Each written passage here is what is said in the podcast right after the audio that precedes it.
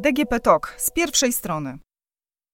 Dziś w odcinku przeniesiemy się w rejony Kilimandżaro, bo tam w najbliższym czasie wyprawę planuje nasz gość, który w wyjątkowy sposób chce upamiętnić Aleksandra Dobę. Dzień dobry, Agnieszka Gorczyca, Infor.pl. A gościem podcastu z pierwszej strony jest Karol Adamski, podróżnik i 24-krotny zdobywca Kilimandżaro. Dzień dobry. Dzień dobry pani redaktor, dzień dobry państwu. Panie Karolu, 24 razy odwiedził pan Kilimandżaro. Proszę nam opowiedzieć, jaka to jest góra? No, 24 razy to może dla niektórych aż, a dla niektórych, których znam, e, dopiero 24 razy. No o Kilimandżaro można mówić bardzo dużo. Jest to przepiękna góra e, w Tanzanii, najwyższy szczyt Afryki, a jak również najwyższa góra wolno stojąca na świecie.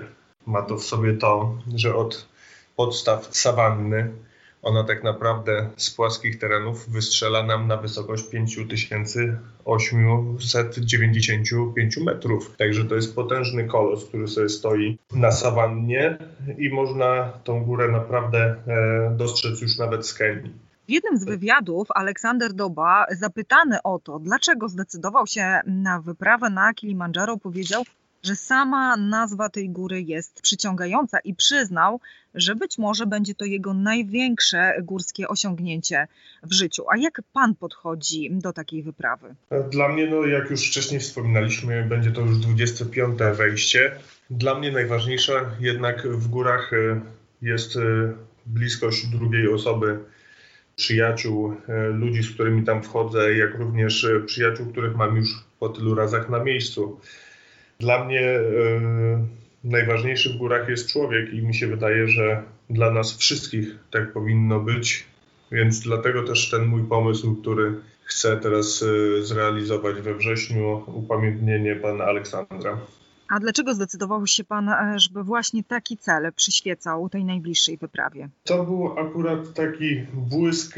Dwa tygodnie przed śmiercią pana Aleksandra byłem tam na szczycie ostatni raz. Mnie to dogłębnie zdruzgotało, bym tak powiedział, bo góra, twierdzą ludzie, że jest tak naprawdę łatwą górą, a tutaj możemy po prostu zobaczyć, że ta wysokość, na którą się tam wchodzi, to ona wyniszcza i zabija.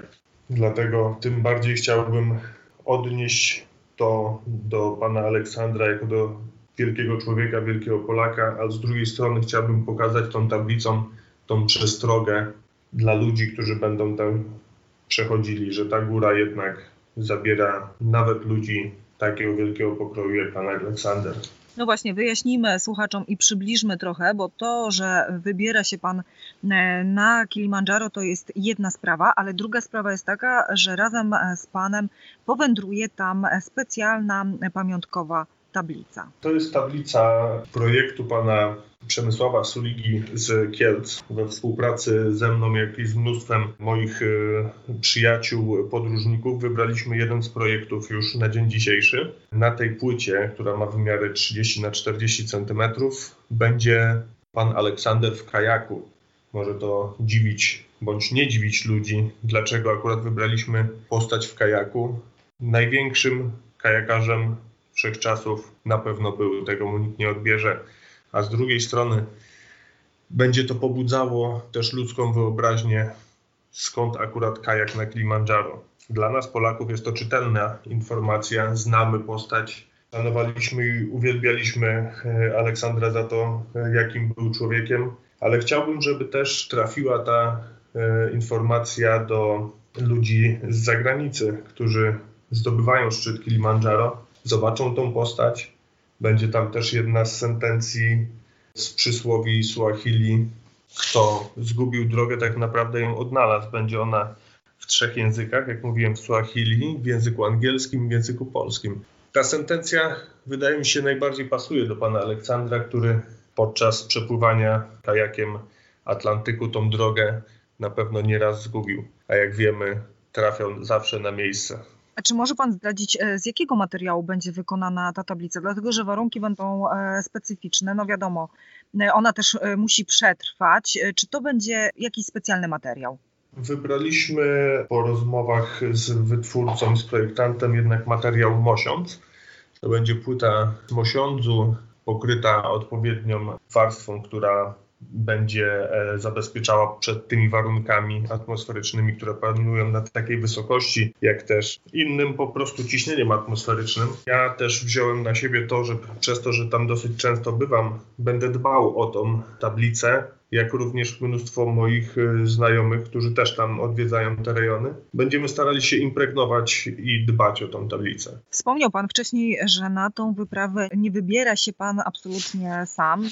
Kto będzie Panu towarzyszył? Na dzień dzisiejszy jest e, odzew dosyć duży. Zobaczymy, jak to będzie e, z biegiem czasu. Też nie możemy zrobić jakiejś dużej wyprawy ze względów bezpieczeństwa, ale naprawdę kilku na kilkanaścioro podróżników i przyjaciół moich już na dzień dzisiejszy e, się zgłosiło i, i, i ta grupa pewnie dużo się też nie powiększy, jak mówiłem, ze względów bezpieczeństwa. Z tego co wiem, również będą nam e, towarzyszyć nasi przyjaciele z Topru, żeby jednak te zasady bezpieczeństwa były zachowane.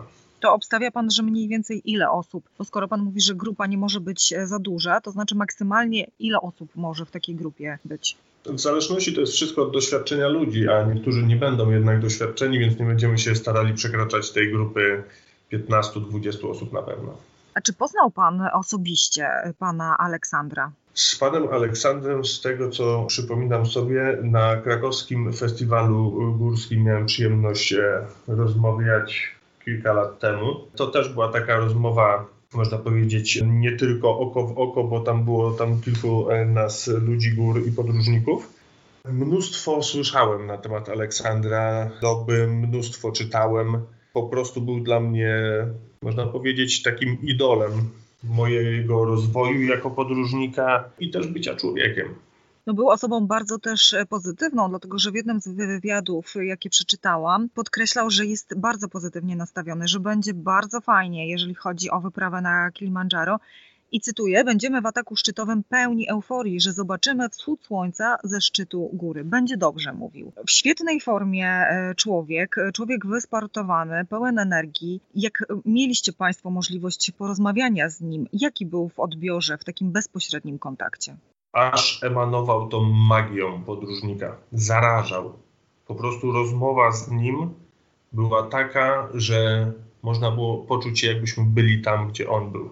Tak opowiadał, tak po prostu potrafił w swoim krótkim streszczeniu przekazać ten moment, miejsce.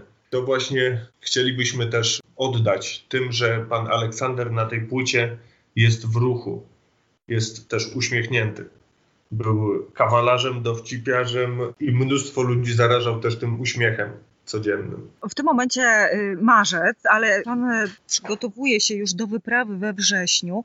Jak takie przygotowania wyglądają? Jakie czynności, jakie treningi co musicie Państwo zrobić, e, żeby tam po prostu no, zdrowym wejść i wrócić, tak? I pełnym siły? Znaczy przede wszystkim musimy e, zwracać uwagę na rozwój e, wydolności, przez co nasza pojemność płuc wzrasta, a na wysokości Kilimandżaro trzeba sobie wyobrazić, że jeśli tutaj mamy 980 tysięcy hektopaskali, to na szczycie Kilimandżaro jest to około 400 hektopaskali, czyli to ciśnienie jest o ponad połowę mniejsze niż to, którym oddychamy tutaj. Tlenu jest połowę mniej, więc tak naprawdę no, my tak w żargonie mówimy, że gryziemy to powietrze, żeby tego tlenu jak najwięcej po prostu wydobyć. Jeśli płuca są, pojemność płuc jest zwiększona poprzez bieganie, poprzez, poprzez pływanie, czy nawet jazdę na rowerze wydolnościową, wtedy mamy naprawdę większe szanse. Góra Kilimandżaro może nie jest stricto nie powinna być nazywana wspinaczkową, bo to jest, y, trzeba przyznać, trekking. Ale ten trekking zaczyna się z wysokości naszych Tatr, a kończy się, jak przypominam, prawie na 6000 metrów. I ta wysokość tak naprawdę wyniszcza organizm z dnia na dzień zmęczeniem i właśnie tym brakiem tlenu. Przygotowania już naprawdę y, powinniśmy zaczynać teraz. No ja akurat z tej racji, że często bywam w górach, to ta klimatyzacja jest u mnie, można powiedzieć, doładowywana z jakimś czasem. No, teraz 6, 6, 5 kwietnia wylatujemy do Nepalu też, także aklimatyzuje się, można powiedzieć, na okrągło. Ale ludzie, jeśli podchodzą właśnie do gór typu Kilimandżaro, przede wszystkim muszą stawiać na wydolność No i najlepiej trzeba było się sprawdzić na jakiejś górze pokroju 3-4 tysięcy metrów nad poziomem morza najpierw, zanim się udamy tam. Bo podstawowym błędem ludzi w Polsce e, jest to, że Kilimandżaro jest łatwą górą. Że ludzie tam wjeżdżają na wózkach inwalidzkich, ale tak naprawdę to ta góra na ostatnie 20 lat to jest około 60 czy 80 po prostu, przynajmniej na tej drodze, którą e, wchodził pan Aleksander i ja teraz będę wchodził tą samą drogą, to jest tyle ofiar. Także to skądś się bierze. A Pana zdaniem to wynika właśnie z tego, że osoby, które decydują się na taką wspinaczkę, są nieprzygotowane pod kątem wydolnościowym? Tak. Czasami e, to aż widać z samych e, po prostu no, żyjemy w dobie Facebooka i na tych portalach niektórych, e, jak czasami czytam, jak ludzie poznają się jeden z drugim. A wiecie co, jadę na Kilimandżaro, a super by było, może się połączymy, będzie taniej, będzie coś. Ludzie podchodzą troszkę do góry, no można powiedzieć e, bezpodstawnie szal, szaleńczo aż, bo tak, e, tak nie powinno się podchodzić do góry. Góry to jest żywioł, który tak naprawdę, jeśli otworzy się okienko pogodowe, jeśli będą warunki sprzyjające, wtedy możemy wejść. Mnóstwo ludzi nie odpuszcza, bo skoro już jesteśmy na miejscu, jest to, nie wiem, 5-10 tysięcy kilometrów od domu, może już tu nie wrócimy, więc walczymy do końca. Zazwyczaj to jest tak, że e, walczymy, aż się zwalczymy i nie ma siły na powrót i mnóstwo ludzi po prostu zostaje tak w górach, no niestety. Czyli to tak naprawdę nie jest e, mimo swojego no, łagodnego wizerunku góra dla każdego. Powiem tak, ona jest dla każdego, kto podejdzie do tego profesjonalnie i z głową. Naprawdę e, przygotowania do takiego szczytu to jest też wizyta u lekarza. No nie, ma, nie, nie, nie trzeba się e, mocno, mocno nagłowić, że przy tej gęstości powietrza tam nasza wydolność najlepiej, żeby była sprawdzona. Tam oczywiście ratownicy, e, helikoptery, przewodnicy mogą pomóc, ale tam zazwyczaj w takiej grupie jest nie jedna osoba, która akurat potrzebuje pomocy czy coś, tylko trzeba zwracać uwagę na e, też resztę tych ludzi w grupie i w ciągu 10-15 minut na tej wysokości może zadziać się naprawdę tragedia. Więc y, trzeba podchodzić z głową do tego. Większość przewodników na miejscu e, używa tlenu, ma ten tlen przy sobie, ale zauważyłem, że grupy niektóre tego tlenu nie mają. I tak naprawdę oszczędność 50-100 dolarów kończy się tragedią. Panie Karolu, e, to na koniec jeszcze naszej rozmowy porozmawiamy trochę o finansach. E, ile kosztuje taka wyprawa na Kilimandżaro i czy Państwo będziecie to finansować z własnej kieszeni, czy będzie tutaj sponsor? Znaczy tutaj akurat wyprawa będzie opłacana przez każdego z nas z własnych kieszeni.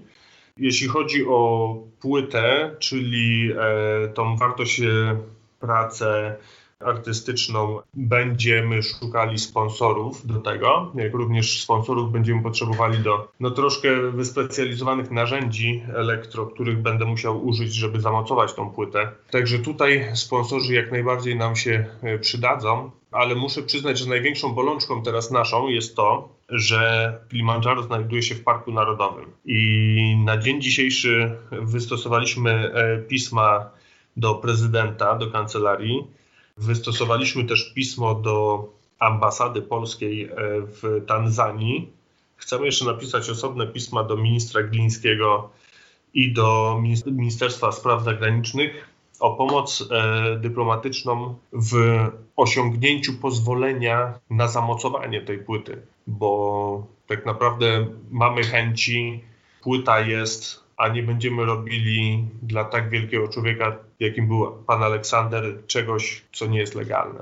Niech y, tak wielki człowiek będzie uhonorowany tą płytą godnie, legalnie, żeby ten pożytek nie był nasz rzucony na nic i ściągnięte, żeby to było po tygodniu czy dwóch.